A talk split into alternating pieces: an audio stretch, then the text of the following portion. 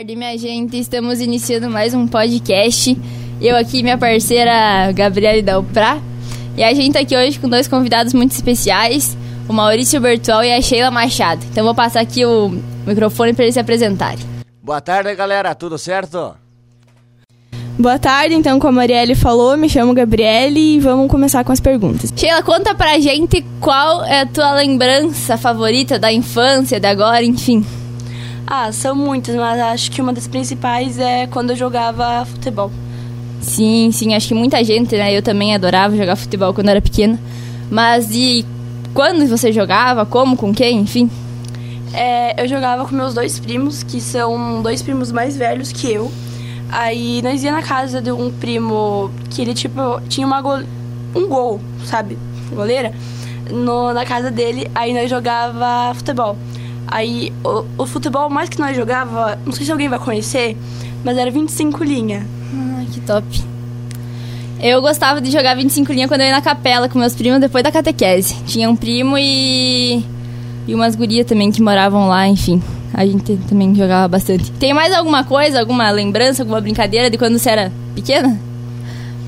Acho que uma também, era quando nós pegava, tipo, que nem bolsa, galão, essas coisas assim. E nós subia em muro, bem alto. Aí, tipo, nós ficava no topo e descia. Descia, aham.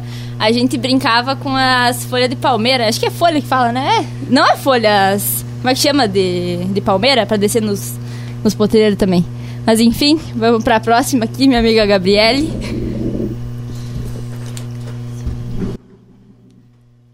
Você se arrepende de algo na sua vida? Nossa, bastante, bastante, bastante. Tem que citar algum exemplo ou melhor não? Cite! Barbaridade, esses me pegaram desprevenida agora. Ah, primeira coisa dos porra que a gente faz e manda áudio pro pessoal bêbado, né? Essas coisas aí. Ou coisa mais, se declarando pra alguém, né? Isso aí não tem coisa pior, o cara se arrepende demais, né? Alguma pessoa que marcou muito a sua vida? Ah, teve três primos meus e uma prima, é, o Igor, o Leônidas, o Gabriel e a Liziane.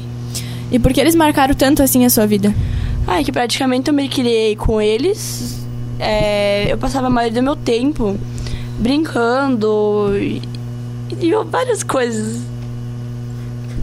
Entendi, entendi. Bom, uma pessoa que me marcou muito, né, a minha vida foi o meu nono, né.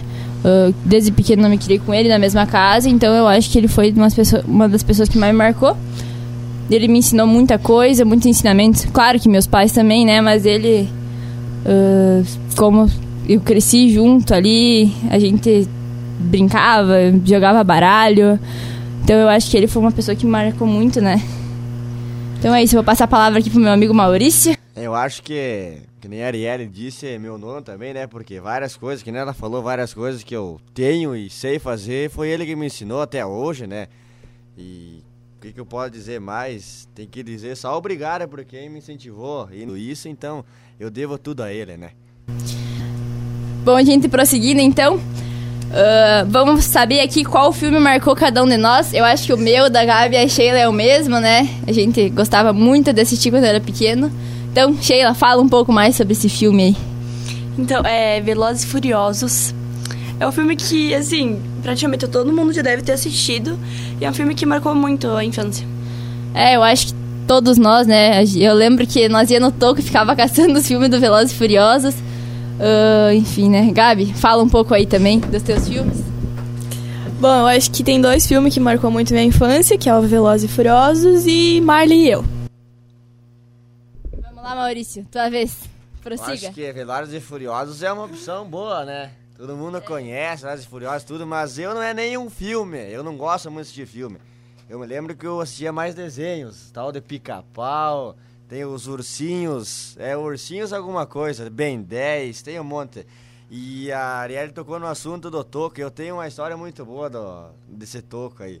Que era, não me lembro, era cinco, sete pila o D V D, né, do filme. Eu lembro que eu comprava um, tipo, na segunda, assistia ele a semana inteira e eu tinha uma, uma pasta de C D que não funcionava. E eu pegava e botava o C D que não funcionava. Trocava o C D bom pelo que não funcionava ia lá e devolvia e pegava um novo, sabe? E eu sempre fiz assim e sempre consegui filme muito bom fazendo isso. Maurício Logrador. Ah, cara, tem que ser assim. Não, tem que ser inteligente, né? Não, tá Não vou ter que contar pro Toco essa história aí. Tem que contar, ele nem sabe disso. Mas então, gente, vamos dar seguimento aqui. Uh, Gabi, faça uma pergunta aí. Uh, quando você era pequeno, o que gostaria de ser quando crescesse? Eu sempre desde pequena quis ser veterinária, que eu sempre gostei muito de animais quando eu era pequena e tal. Aí sempre foi isso. A minha também é essa. A Sheila gosta de animar, mas tem medo de galinha. Por favor, me respeite. Vamos lá, Maurício. Tua vez. Eu queria ser gente grande, capaz. Eu queria ser, que nem a Sheila falou, eu queria ser veterinária. Ainda quero ser, mas agora tô no ramo de... Locutor de rádio é um sonho, um segundo sonho meu que eu quero ser e estou em busca disso aí. Muito obrigado pela palavra. Bom, gente, quantos irmãos você tem? Se vocês têm, conta aí pra gente. Bom, eu tenho um irmão, é, praticamente eu nem me criei com ele, que eu acho que quando eu tinha quatro ou cinco anos no máximo, é, meu irmão saiu de casa e foi morar para Pato Branco atrás de estudos, mas no final não deu em nada, ele não estudou... Não fez faculdade, fez um monte de merda, mas tamo aí. Tá. Acho que o irmão da Sheila foi comprar cigarro e voltou e esqueceu de voltar pra casa. Bom, eu não tenho irmão, então nem sei o que eu vou falar. Não tenho irmão, tenho amigos que consideram irmão, irmãos, mas irmãos de sangue não, não tenho nenhum. Porque eu saio não tenho nenhum, né? Então, Gabi, aí, comenta. Eu tenho um irmão, me criei com ele, mas hoje em dia já não mora mais comigo.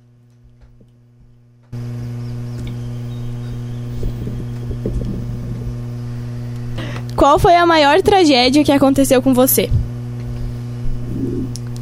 Olha, eu acho que eu tinha sete anos, que uma benção de um mosquitinho pousou no meu belíssimo pé e me deu uma picada desgraçada, que ela me destruiu, que deu vários problemas comigo. Eu esqueci o nome da doença que eu tive, mas eu tive que tomar um ano e meio, eu acho, ou só um ano, de fero no sangue, porque...